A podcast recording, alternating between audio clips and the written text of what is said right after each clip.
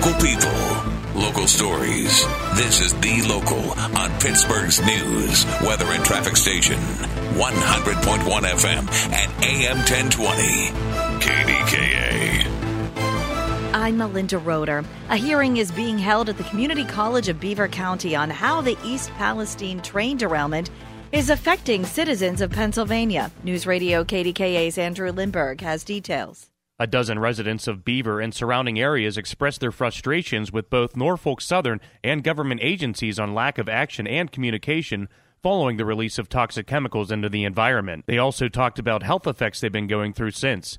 Sarah Kuntz says she feels the effects when shopping in Chippewa Township. I would come back and experience major headaches, but I have had a chemical smell in my nose everywhere I go. It's not now just in my home it's in my, my sense of smell. Residents are also expressing concerns on environmental safety as well as possible long lasting effects. Andrew Lindberg, News Radio, KDKA.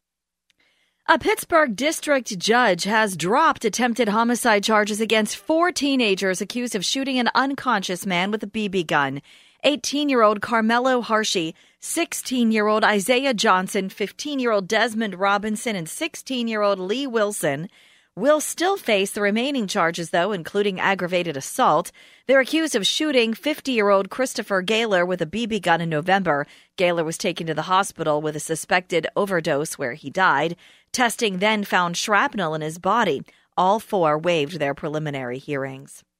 Carnegie Mellon University has created a $150 million program to increase diversity within the nation's STEM fields by removing barriers to graduate level education. The CMU Rales Fellows program will provide a fully funded graduate level education and qualifying people of color, women, and low socioeconomic backgrounds pursuing careers in STEM fields. The university wants to create a model that can be emulated by others across the nation.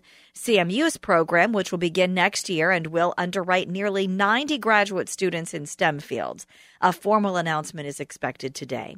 Gunfire erupts inside of a Monroeville hotel, hotel room.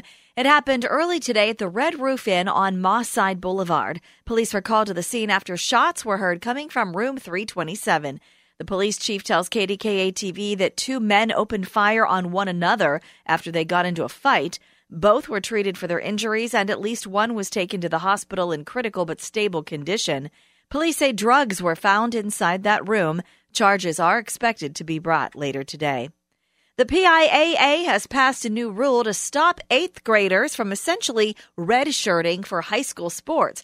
The organization says they're seeing students repeat eighth grade for no other reason than to be a year older when they enter high school athletics.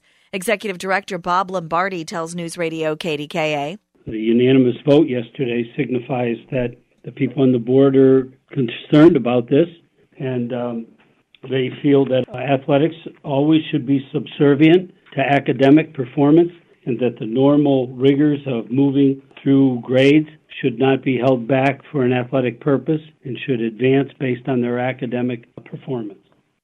Under the new rule, eighth graders who are approved for graduation but voluntarily repeat the grade will lose a year of eligibility.